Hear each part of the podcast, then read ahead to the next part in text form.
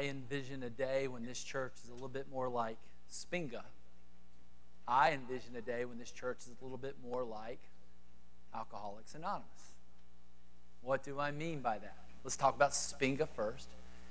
As you know, that's this thing where I've talked about where I go and do 20 minutes of cycling, followed by 20 minutes of biking, followed by 20 minutes of yoga.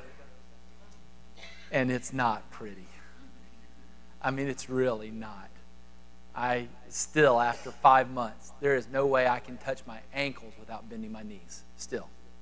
Well, I can touch the toes, but they have, the knees have to bend. And some of these things, but they're really loving. They really are. They want the best you that you can be. And so there are all kind of people doing all of these different movements with their bodies. And with my two knee replacement surgeries, there's just some ways my knees don't bend. But they're very kind.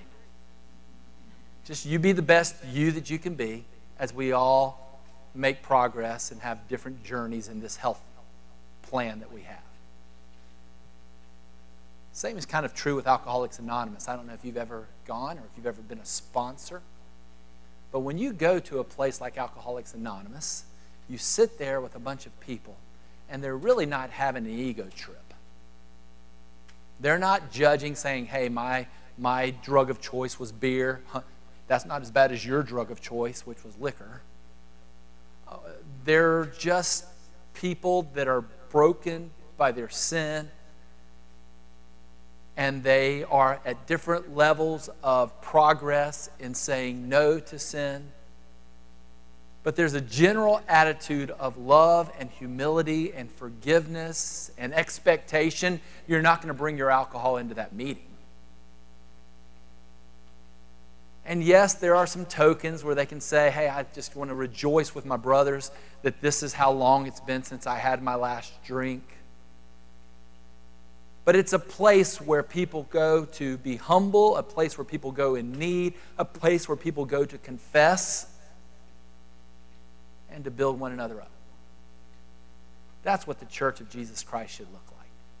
It should not look like a debutante ball where we show up and try to make sure that our daughter and our family looks much sharper than your daughter and that family. This is a place for people to come that are humble, that are broken, that are not comparing themselves one to another, that are confessing, that are forgiving, and have some degree of expectation that we're not going to walk like we used to walk. At least you're not going to do it with our hands on your back. You may do it with us grabbing you, kicking and screaming from your sin. But that's what the church of Jesus Christ should look like. I see that in this text before us here in 1 John 1. This is the Word of God. I'll begin reading 1 John 1, verse 5. This is the message we have heard from Him and proclaimed to you that God is light and in Him is no darkness at all. And if we say we have fellowship with him while we walk in darkness, we lie and do not practice the truth. But if we walk in the light, as he is in the light, we have fellowship with one another, and the blood of Jesus, his son, cleanses us from all sin. If we say we have no sin, we deceive ourselves, and the truth is not in us. If we confess our sins, he is faithful and just to forgive us our sins and to cleanse us from all unrighteousness.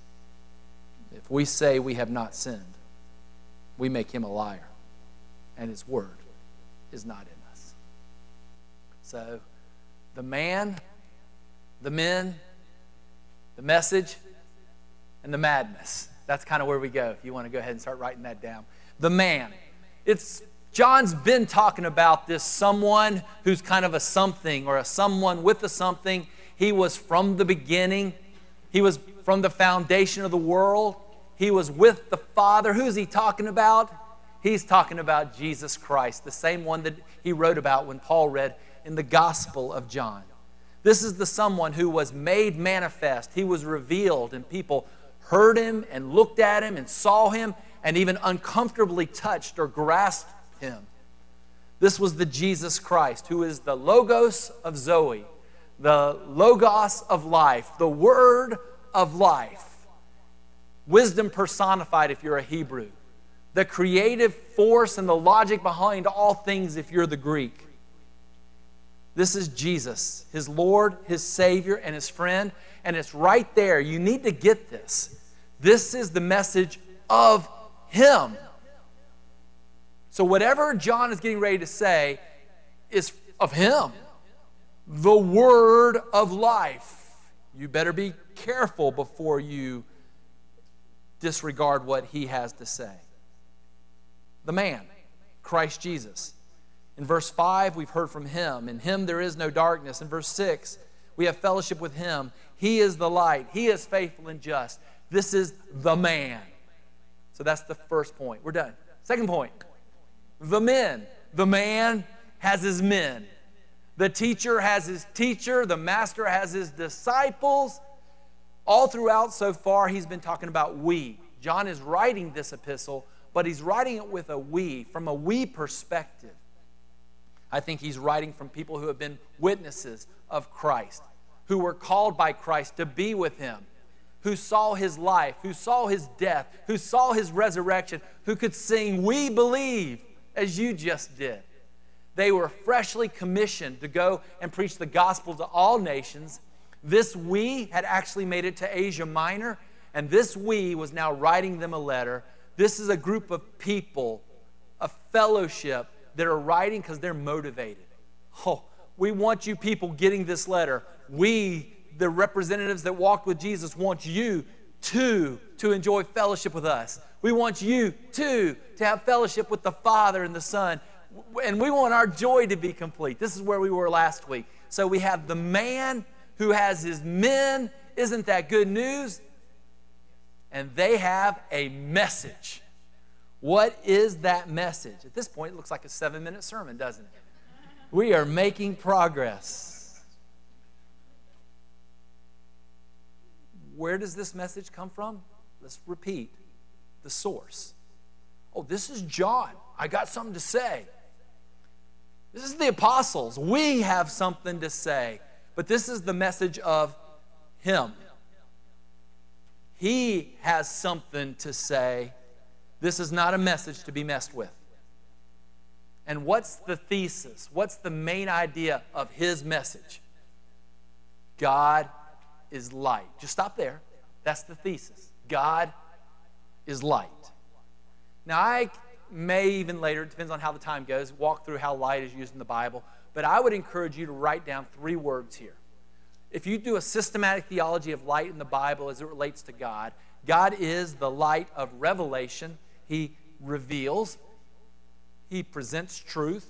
It's His intellect, it's His wisdom. God is the light of illumination.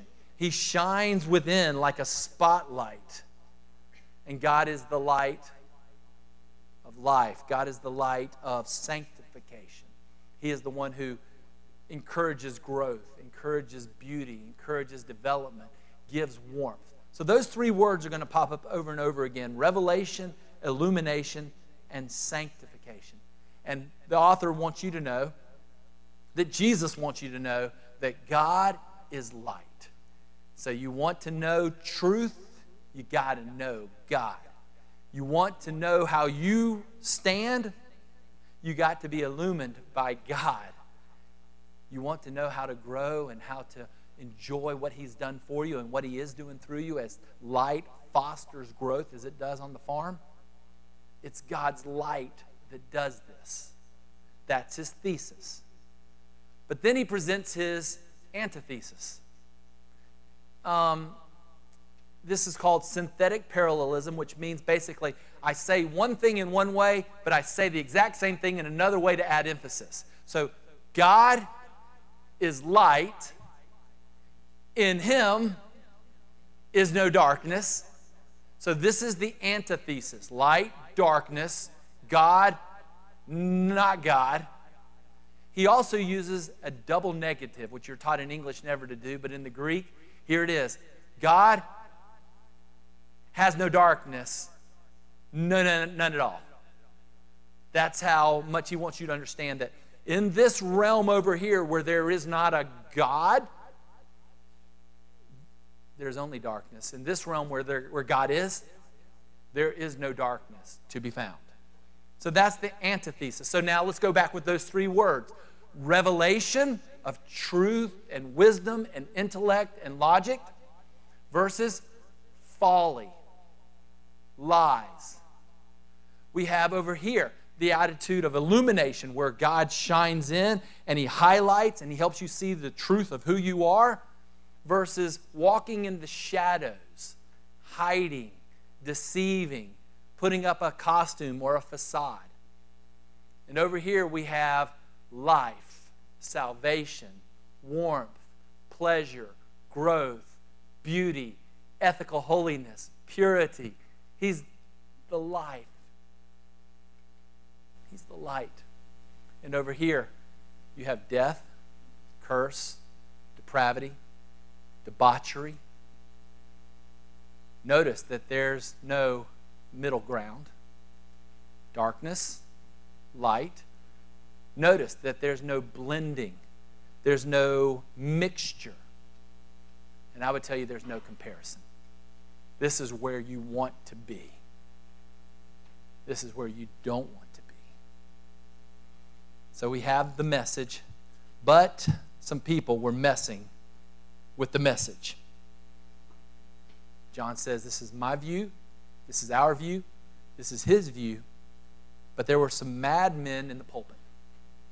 There are always mad men in the pulpit. I don't want to be such. And John now writes some if thens. Three of the if thens start with if someone claims or if we claim. And I think that's the outline of what he's basically saying. What were the madmen saying? Here we go. Number one, if you are someone who claims cleansing and fellowship while walking in darkness, you lie. You almost have to say it like that, don't you? You lie. Someone claims fellowship. If we say we have fellowship with him while we walk in darkness, we lie and do not practice the truth. Someone says, Me and God, we're tight. Someone says, You and us, we are tight. I'm in with him. I'm in with you. I'm a part of the church. I have made my vows. I have made my profession of faith. I tell everybody about, oh, how I love Jesus, and sometimes I sing with my hands lifted high.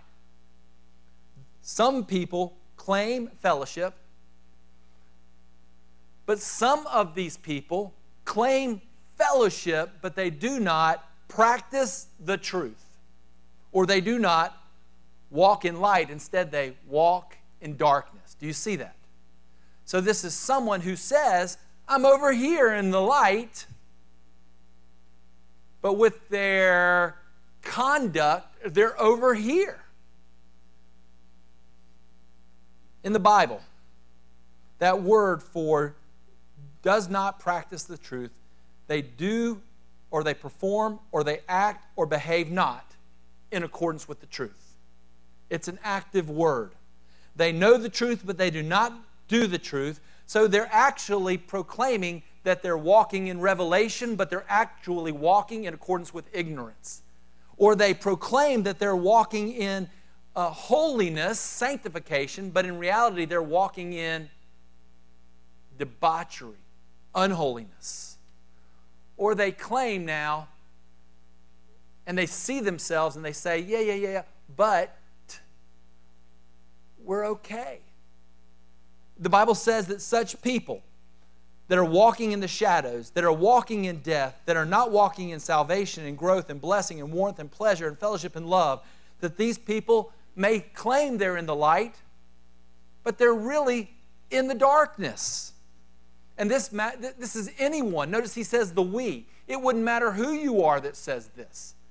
You could be an apostle, but if you're an apostle like, uh, let's pick Judas who makes the big claim, oh, I do works for Christ, but in your heart and in your attitude, which is manifest a lot of times in different works and different things you do, like selling Jesus and betraying him with a kiss, you're living here and you're satisfied, it just basically says you're a liar. That just cannot possibly be true. We've talked before about me and Indian food. Indian food just has this ability of affecting my body odor. Or you go to the beach, the beach just has this ability to affect skin tone. One thing leads to another. If you are a child of light, then it's expected that Jesus Christ is doing his work in you. It's expected that you have the Holy Spirit, who's really, really powerful, who has the ability to fruit you from the inside out. That that God who began everything is going to finish it in you. And that you should see now this love for the light. And if this is where you're camped out, because you walked an aisle, you prayed a prayer, or you sing some songs, or have some goosebumps on your arms every now and then, that doesn't mean anything. If you claim that I am walking in the light, that I am cleansed, and that I have fellowship, and you're living like the devil, and you don't care, you should not have assurance of your salvation.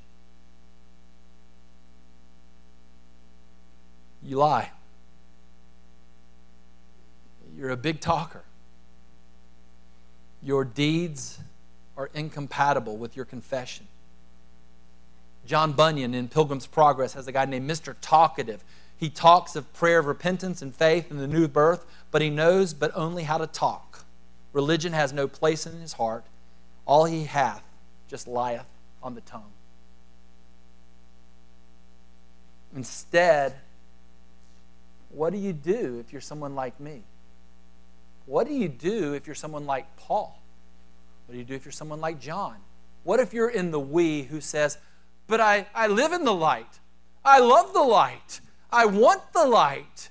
But I still, I, I, I got this part of me that I hate, that I battle with, that wins too often. What do you do? Look at the next verse. If we walk in the light as He is in the light, we have fellowship with one another, and the blood of Jesus cleanses us from all sin. This is the idea that what we should do is want to walk in the light of revelation, walk in the light of illumination, walk in the light of sanctification. And this refers to we, we have this desire. And see, there's the big difference. This person who's an unbeliever, the apostate, the counterfeit, he claims one thing, but in his heart, he could care less.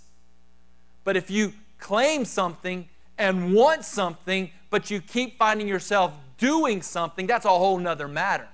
Welcome now to the crowd of people in not Alcoholics Anonymous, but Sin Anonymous.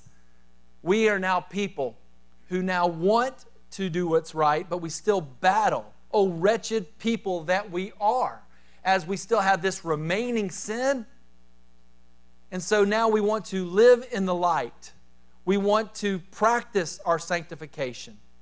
We want to enjoy the light of life. We want to enjoy true fellowship. And we actually know that this is really good news. For Jesus Christ's blood was sacrificed for all of our sins, not just the initial sins of us coming to Christ, but for all the sins that we commit all the days of our life.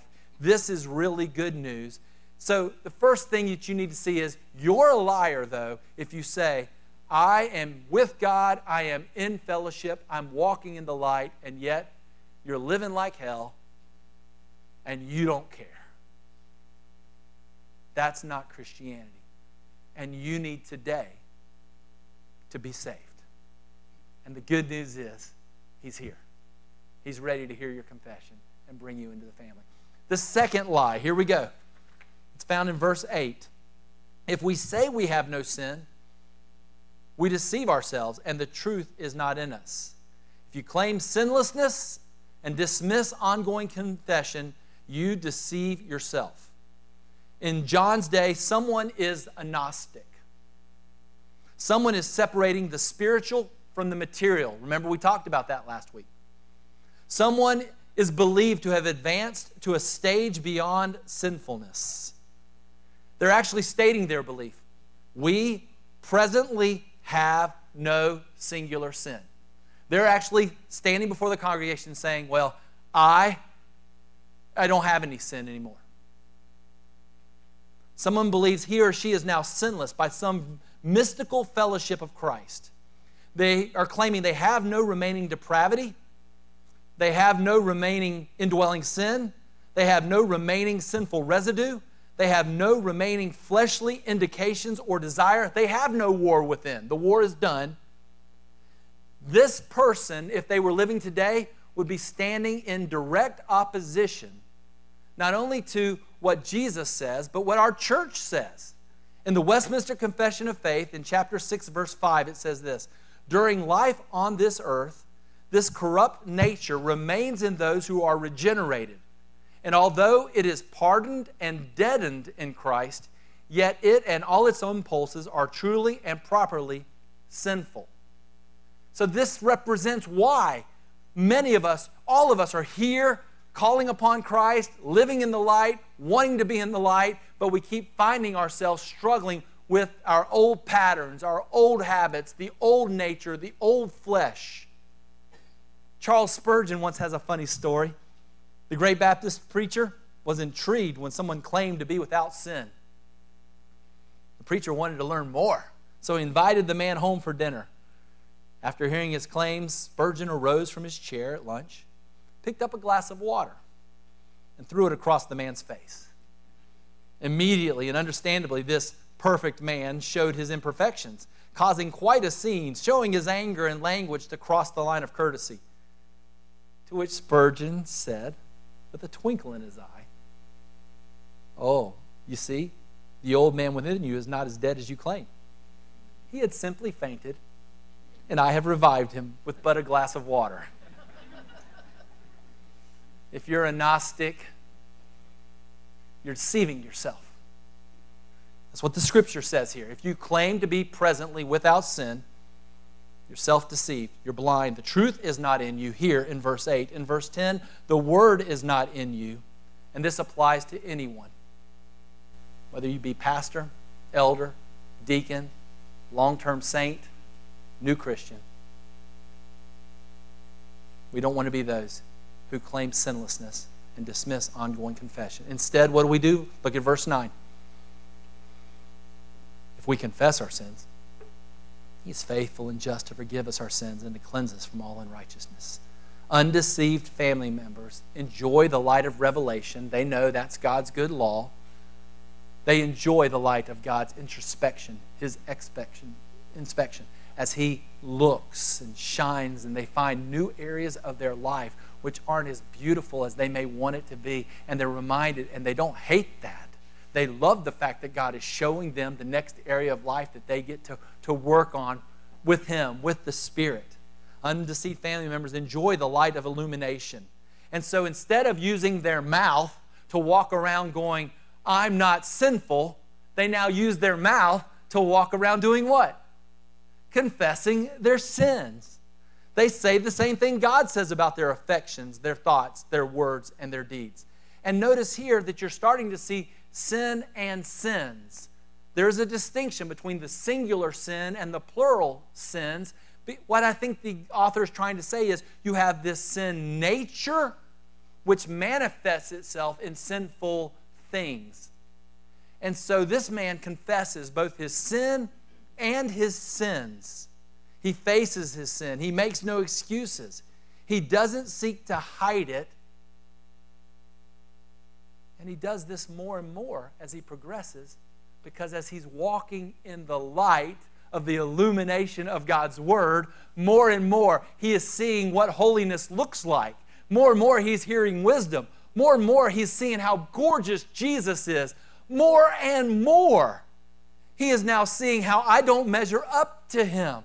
And now, more and more as he progresses, he confesses because he now wants to, because he can't stand the uh, distinction between who he is now and what he will one day be when all the battle with sin is over. Undeceived family members then realize the gospel promises of the faithful and the just God. God is a promise keeper. God is not a liar. God is one who looks at you and says, I am the faithful one. I am the righteous one. I am the one who never demands double payment. And if all of your sins were placed on my son, I now pronounce to you your forgiveness. This is the really good news. So, what do Christians do? What do those who are in fellowship do? We confess our sins in a habitual way, over and over again in the present tense. We keep doing it and we keep enjoying fresh cleansing. There is a justification cleansing, there is a sanctification cleansing. And this is what we do for the rest of our days as we now live in light of the gospel, the promises of the faithful and true one. God perpetually forgives, God perpetually cleanses. That's how it is. John then goes to his third claim. If you claim sinlessness and dismiss human depravity, you make God a liar. It's not fun to look at the Albrights and say, oh boy, your boy is in trouble. I just feel dirty saying that. It's not cool. It's true. Original sin is passed down. And human depravity is a fact. But there are some who get to the point that they say, that's not true with me. If that's you, you have not the truth in verse 8. You have not the word in verse 10. And you're, in effect, calling God a liar. Because that's what he has to say about you. So, this is what we see that John is writing to his friends. He's addressing people, I think, that have two major issues here today. He's addressing people that, first of all, say, man, I'm all in. I may be a sinner, but I'm walking with Jesus now, but I'm, I'm living in sin. And he's going, What in the world are you talking about? He'll talk about that more. He'll say things like, How in the world can you say you love God if you don't love your brothers? But he's also addressing those people who think that they're hyper spiritual, that somehow, because of what Christ has done for them, that they no longer struggle with sin. And they might say something like, I don't sin anymore. You're in the wrong we. You need to be in the we of the Apostle John and the disciples who habitually confess their sins. And then we need to be amongst the people who are like Spinga or like Alcoholics Anonymous or maybe who are just like a hospital or maybe who are like a really good gospel driven church ready to hear your confession confess with you, pronounce pardon and forgiveness on one another, pick each other up by the bootstraps and say, let's keep going because we want to walk in the light. I have a couple more things to say, but I want to give you a moment to meditate as you listen to this song.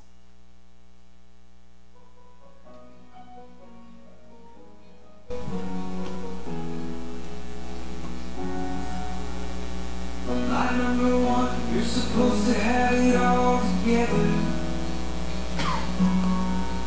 when they ask how you doing, you smile and tell them never better. Lie number two, everybody's life is perfect except yours. So keep your messes and your wounds and your secrets safe with you behind closed doors. The truth be told, the truth is rarely told. I say I'm fine, yeah, I'm fine,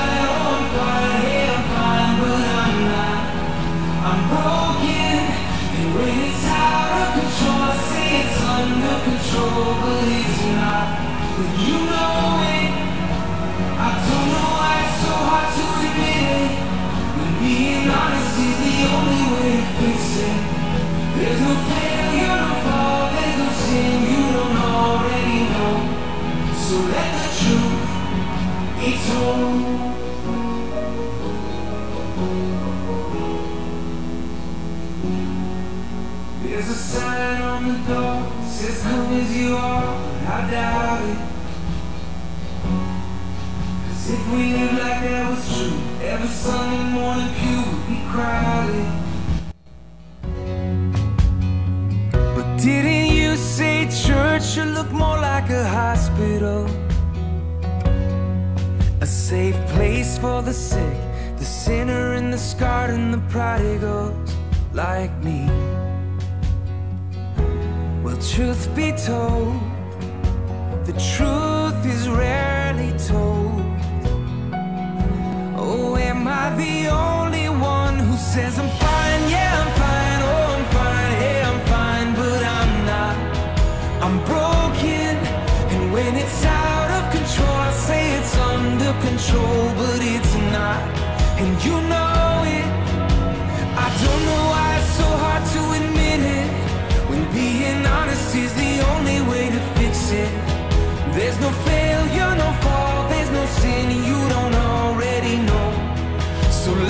truth be told.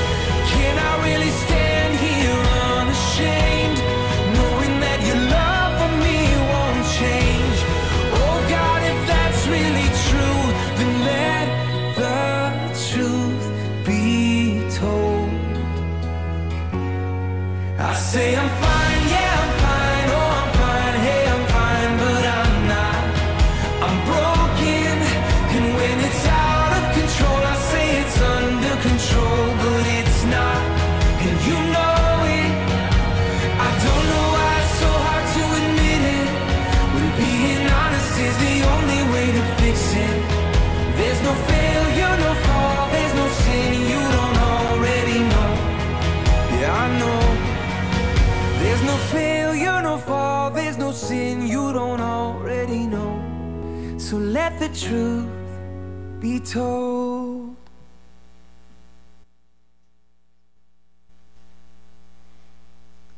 So we live in the light of Revelation where God says, This is the good way, walk you in it. And we say, No.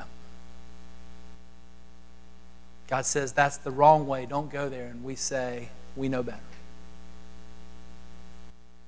And then God somehow sends a preacher, God sends His Spirit, and He starts shining something in our hearts. And He says, Do you see what you're thinking? Do you see what you're feeling? Do you see what you're saying? Do you see what you're doing?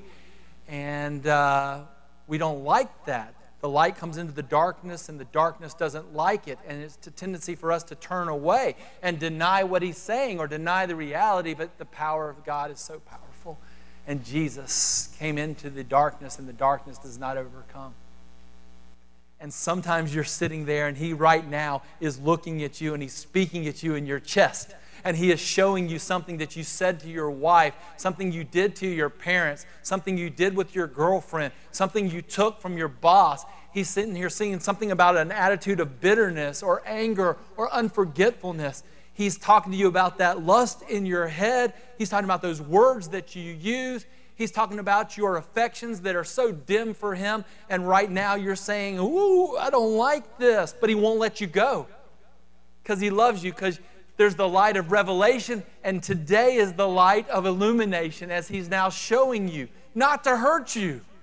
If he wanted to leave you be, he would turn his back and kind of let you be depraved more and more as you spiral down in Romans 1 language. But he's not. He's right here now with the light of revelation and the light of illumination. And what he's saying is, I am warming you, I am shining on you. I have the light of salvation, the light of sanctification. Come back to me. Let's agree together. Let's call sin what it is. Let's quit believing the hype that you're preaching to yourself. Yes, I love you. Yes, I've forgiven you. Yes, you're my saint. Yes, I declare you to be blameless, even though you do wrong. And so he's saying, prodigal son, prodigal daughter, how much longer are you going to live in the pit when you're my son? Come back. Quit eating that stuff that we give to hogs. Come back to my table right now. And if that's what God is doing, this is a day of habitual repentance. That's what we do every Sunday. We come in here and we confess our sins, and that's what we do every Monday. We confess our sins again. This is the mark of a Christian. Not that they are sinless, but that they confess their sins and start practicing that new heart that they have and how far you're going to get down that road before you lose your coin again. And have to go back to your mentors and your friends and your sponsors, your pastors and your elders, and say, I, I lost my coin. I partook again. But what will you do? What will you get from us? At least, what will you get from me when you come back saying, My five year coin's done? I got to start again. This was a bad week. I promise you what you'll get from me. And I have great confidence in the elders as well. We will have these tears that start flowing. The arms will start reaching. The hugs will start being felt around you as we now act like a hospital, not comparing ourselves with you, but calling you to come walk back with us towards Jesus Christ. And so we end today by showing the mark of a true church. We are not those people like Adam who say, It's your fault, God. You gave me this wife. We are not those people like Cain who say, What brother? We are not those people who stand and say, Oh God, I thank you that I'm saved and I'm not a sinner like. No, we are people who beat our chest and say, God, be merciful to me, a sinner. And we do it on the day of justification and every day of our life until the day that we don't do it any longer because we sin no more. Because with art, we are with Jesus. So now, let's confess our sins. Would you pray with me?